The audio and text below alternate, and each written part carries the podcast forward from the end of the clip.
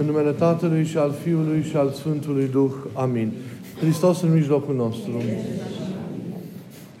Iubiților în Hristos, în această a doua duminică din Postul Mare, am auzit relatându-ni-se un fragment luat din Evanghelia Sfântului Marcu, din chiar capitolul 2 al acesteia, din primele versete, paragraf care ne prezintă una din minunile pe care le-a săvârșit Mântuitorul. Vindecarea acestui bolnav, acestui om paralitic care a fost adus de către prietenii săi la Hristos pentru a fi vindecat. Observăm și conflictul care se creează între Mântuitorul Hristos, care vindecă procedând în primul rând la vindecarea interioară a omului, prin iertarea păcatelor, și apoi la cea exterioară, între Mântuitorul și oamenii legii, cei care erau acolo și socoteau că el face o blasfemie, pentru că om fiind nu poate să ierte păcatele. Ei n-au cunoscut natura sa. Dar poate că ce ne surprinde dacă privim cu luarea minte acest text este modul în care Iisus reacționează cumva surprinzător. Raportat probabil la așteptarea prietenilor acestui om bolnav care a fost adus la Hristos, la așteptările oamenilor care erau acolo. L-au adus pentru vindecare fizică, iar Iisus, în primul moment, sau în prima fază a întâlnirii, iartă păcatele și vorbește despre iertarea păcatelor ca și când nu ar fi o legătură cu ceea ce așteptau ei. Își puseseră oamenii în nădejde dacă îl vor duce pe acest om pe picioarele lui acasă, adică vindecat. Și iată, Iisus, cel puțin în prima fază, procedează altfel. De ce n-a răspuns Mântuitorul imediat acestei dorințe a lor? Și părinții ne arată în tâlcuirile lor că Mântuitorul nu se putea identifica cu viziunea, cu opțiunea, cu perspectiva omenească care atunci când nu este rătăcită, este cel puțin limitată. Hristos nu a intrat în paradigma aceasta omenească și căzută de gândire și de observare, de analiză a lucrurilor, de analiză, o viziune care nu mai vedea păcatul, care nu mai observa cauza propriu-zisă a unei boli, a unei suferințe, care nu mai vedea legătura dintre cauză și efect. Hristos nu a intrat în această logică a gândirii lor, ci a reacționat așa cum era firesc și normal și propriu să reacționeze.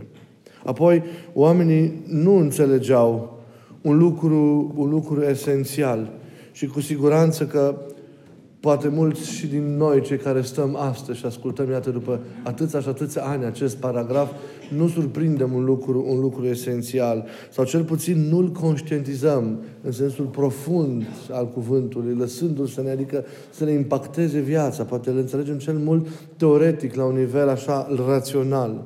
Și anume că adesea suferința fizică sau suferința de orice fel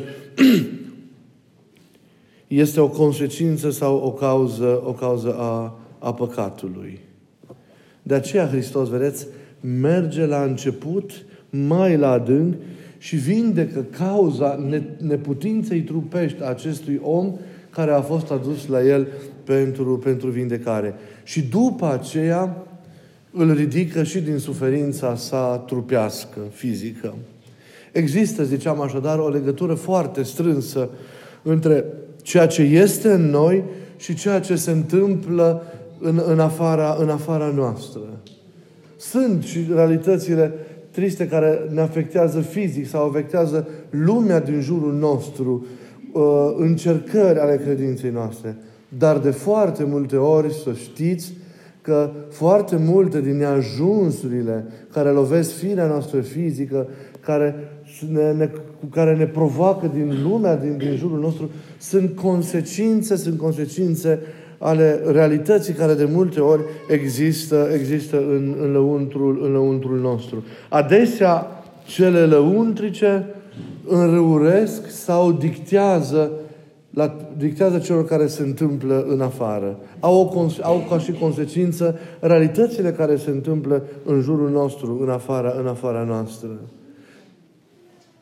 Semeni vânt, zice cuvântul, aduni furtună în jurul tău. Problema este că lumea de azi, și eu zic mereu ca și lumea din totdeauna, refuză să înțeleagă și să accepte această legătură. Cele din afară sunt de moarte multe ori văzute ca accidente izolate, care n-au legătură cu ceea ce este în inima omului și cu ce alege omul, pornind de la cele care se găsesc în inima lui să facă în viața sa de zi cu zi în afară. Ajung adesea și la noi, la mănăstire, oameni cu mari probleme, cu profunde dezechilibre și cu profunde dezacorduri de viață care sunt efectul unui mod eronat în care ei au trăit în anumite momente viața lor. Unui mod eronat de a vedea lucrurile, de a vedea viața și de aici deciziile pe care le-au luat și modul în care cel puțin la un anumit moment au trăit. Ei, toate acele lucruri ca un bumerang, poate mai târziu, vin și se întorc împotriva lor și lovesc cumva în viața lor. Dar sensul bun este că toate aceste realități, toate aceste situații te pot trezi. Când tu ajungi într-o astfel de criză, lupta ta este să o transformi într-un bine, învățând ceea ce trebuie învățat, rânduind ceea ce trebuie rânduit înăuntru tău și dându-i mâna lui Hristos să te ridici și să poți împreună cu El să mergi mai departe. Întotdeauna rezolvarea situației interioare, pentru că toate crizele din afară atrag atenția la mari, de multe ori și grave probleme care se găsesc înăuntru nostru, rezolvarea situației interioare schimbă și perspectiva în cele din afară. Din păcate, în fața presiunilor civilizației noastre, pe care de multe ori așa o numim materialiste, raționaliste, în fața unei lumi care, cum știți foarte bine, că trăiți în mijlocul ei, în tumultul ei, se amăgește pe sine adesea, nu numai legitimând păcatul, arătându-l sau neorânduial, arătându-le ca pe ceva firesc, ci și mândrindu-se cu acest păcat, ridicându-l cumva la rangul de filozofie de viață, într-o lume în care parcă tot mai mult valorile sunt răsturnate, există o tendință din partea noastră, a celor ce credem, a celor ce viețuim într-o formă sau suntem într-o formă sau alta în biserică, de a ne rușina de Evanghelie, de a mărturisi aceste lucruri esențiale. Că păcatul e boala, că păcatul e răul, că păcatul e cauza tuturor dezechilibrelor și a altor rele care bântuie și lovesc viața noastră. Și în cele din urmă e sursa morții din noi. A fost și este sursa morții din noi. Degradarea noastră lăuntrică este sursa crizelor și arată aceasta toți părinții în tâlcuile lor duhovnicești, e sursa crizelor de orice fel care apar în viața noastră. Bineînțeles, există și situațiile când credința este încercată de tot felul de furtuni și crize care sunt îngăduite, predilect de către Dumnezeu, să intre în viața omului. Dar, în general, ceea ce omul se vrășește înăuntrul său, și nu mă refer la rău, are o repercusiune în afară. Toate se pot însă recupera dacă lumea își recuperează sănătatea ei interioară. Lumea se poate vindeca dacă își vindecă înainte de orice sufletul. Pentru că lumea e bolnavă, așa cum este bolnav fiecare om în parte, cum sunt bolnav și eu și tu. Pentru că încă nu suntem poate vindecați de păcatele noastre, de răutățile noastre. Nu suntem încă eliberați de partea celui viclean din noi. Și atunci transmitem și boală în jurul nostru. Susținem cumva și degradarea și răsturnarea de perspectivă și răul acesta care într-o formă sau alta este în lumea pe care noi, așa trăind, am construit-o. De aceea vindecarea lumii sau refacerea ei, binele ei mare în ansamblu, nu ține doar de soluții exterioare, ci ține înainte de orice de vindecarea sufletului ei. De fapt, de ceea ce omul poate să facă fiecare în parte cu propriul său suflet, cu propria sa inimă.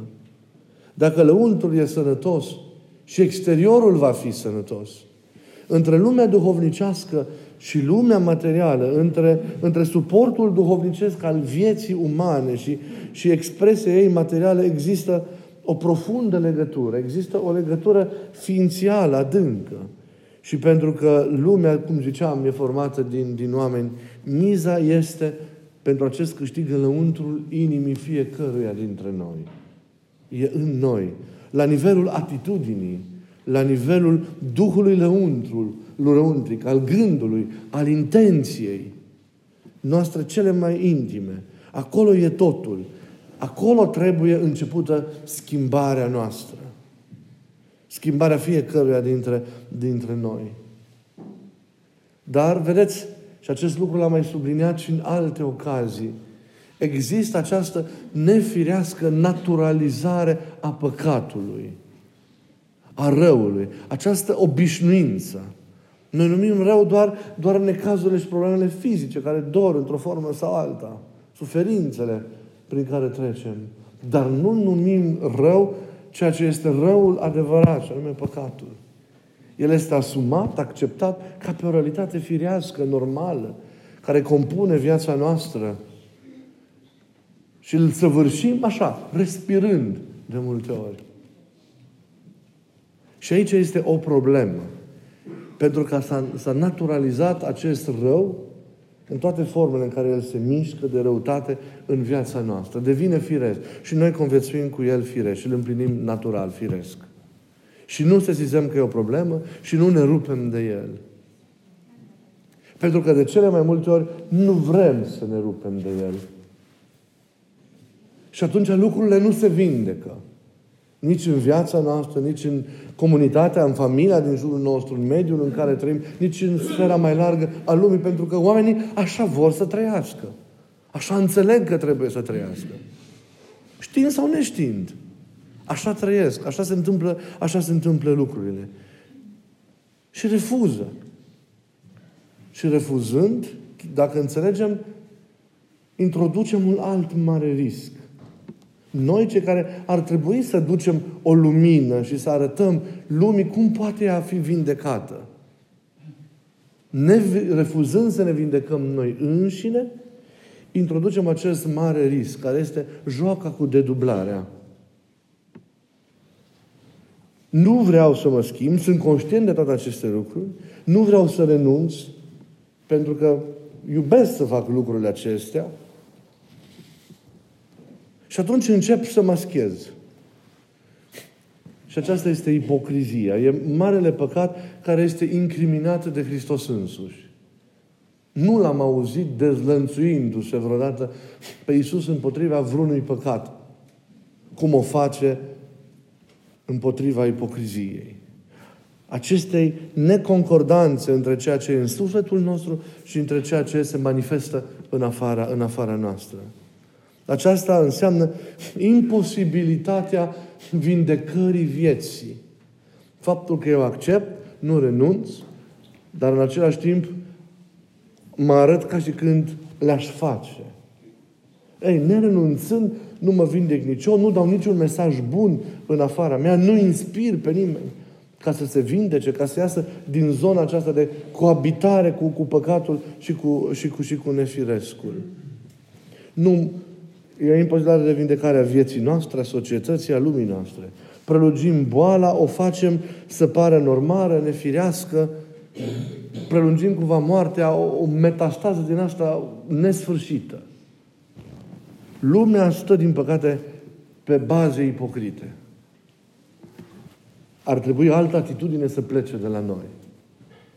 Și trebuie să înțelegem că e important să incriminăm acest rău din noi. De dragul păcatului, într-o formă sau alta, să nu fim de acord cu acest rău și să ne ridicăm. Să realizăm că iubirea și pasiunea în acele direcții este o iubire și o pasiune irațională, nefirească, de care trebuie să ne eliberăm. Pentru că ne ține într-o stare de robie, de neputință care duce la degradarea noastră, la pierderea noastră, la risipirea noastră și, în cele din urmă, la moartea noastră. Trebuie să arătăm cu degetul păcatul din noi, să ne zmerim în a recunoaște, să ne zmerim în a recunoaște neputința noastră și a de a ne lăsa ajutați pentru a ieși din acest impas lăuntric și pentru a purcede pe drumul acestei recuperări, acestei vindecări interioare a noastră. Vindecându-ne inima de tot ceea ce însemna boală și cangrenă care duce la moarte, reașezându-ne pe drumul dobândirii sănătății, noi dobândim și sănătatea minții, a înțelegerii, da? Primim dumnezeiasca viață în noi și astfel devenim dintr-o sursă a morții un izvor de viață.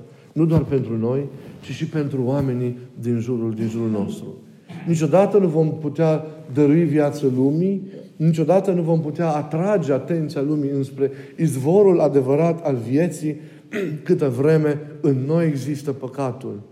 Câtă vreme încă nu suntem puși pe un drum adevărat al recuperării noastre. Câtă vreme el rămâne în noi încă, din nefericire, un mod de a fi. Un mod de a trăi. Câtă vreme noi în continuare vom jertfi acestui idol cu un chip concret și diferă acest lucru de la un om la altul. Doar fiind sănătoși, putem însănătoși. Doar primind în noi lumina, putem lumina. Doar arzând, putem aprinde pe alții. În alt mod nu se poate. Masca aceea a dedublării, care este marele risc al vindecării, care poate periclita vindecarea, masca aceea a dedublării nu permite acest lucru. Nu inspiră pe celălalt ca să se poată vindeca. Și prelungește și celălalt suferința aceasta, de multe ori neînțeleasă și necunoscută, și moartea interioară, spirituală. Lumea are nevoie să se vindece. Lumea are nevoie. Nu cunoaște. Dar noi trebuie să arătăm starea în care este. Noi, cei care credem. Dar totul trebuie să înceapă de la propria noastră conștientizare, de la propria noastră trezire, de la propria noastră vindecare. Și atunci, cu răbdare, vom putea ajuta lumea. Vom putea sprijini lumea. Vom putea vindeca lumea.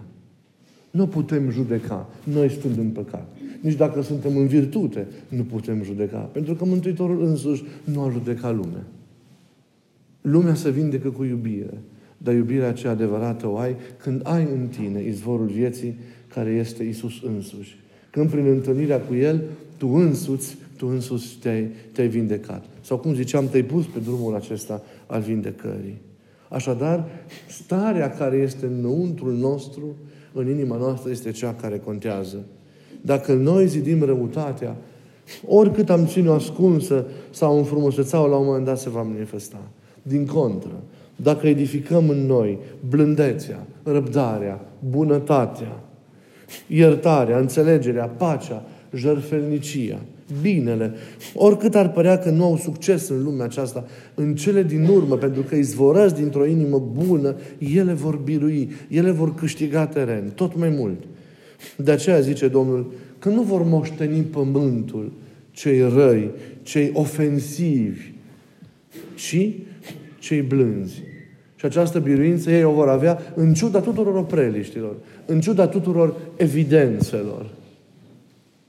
Ei vor câștiga lumea, vor câștiga pământul. Și suntem chemați să facem acest lucru.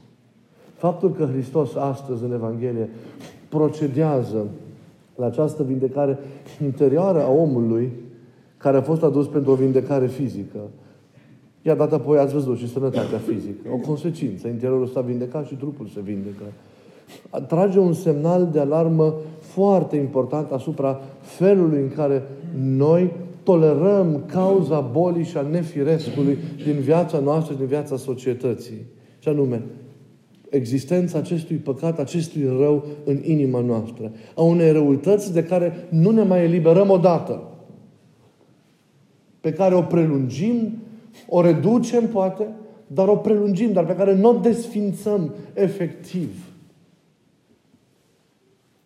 Pentru că există o dependență bolnavă de ea.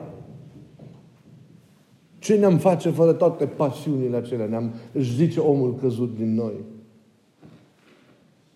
Ei, vei găsi adevărata pasiune, vei găsi adevărata iubire, vei găsi adevărata frumusețe, adevăratul bine, dar doar omorând ceea ce este nefiresc și irațional.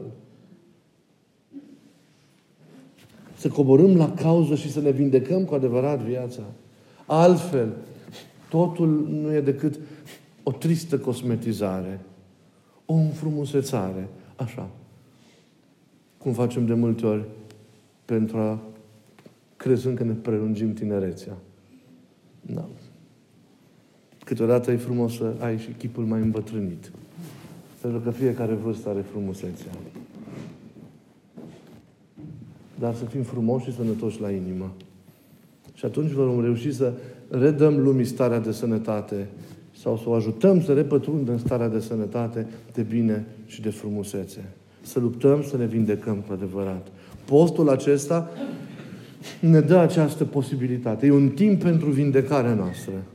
Să punem începutul vindecării lumii cu vindecarea noastră proprie, care poate să înceapă azi, de la această întâlnire cu Hristos, în taina acestei dumnezeiești liturghii. Amin.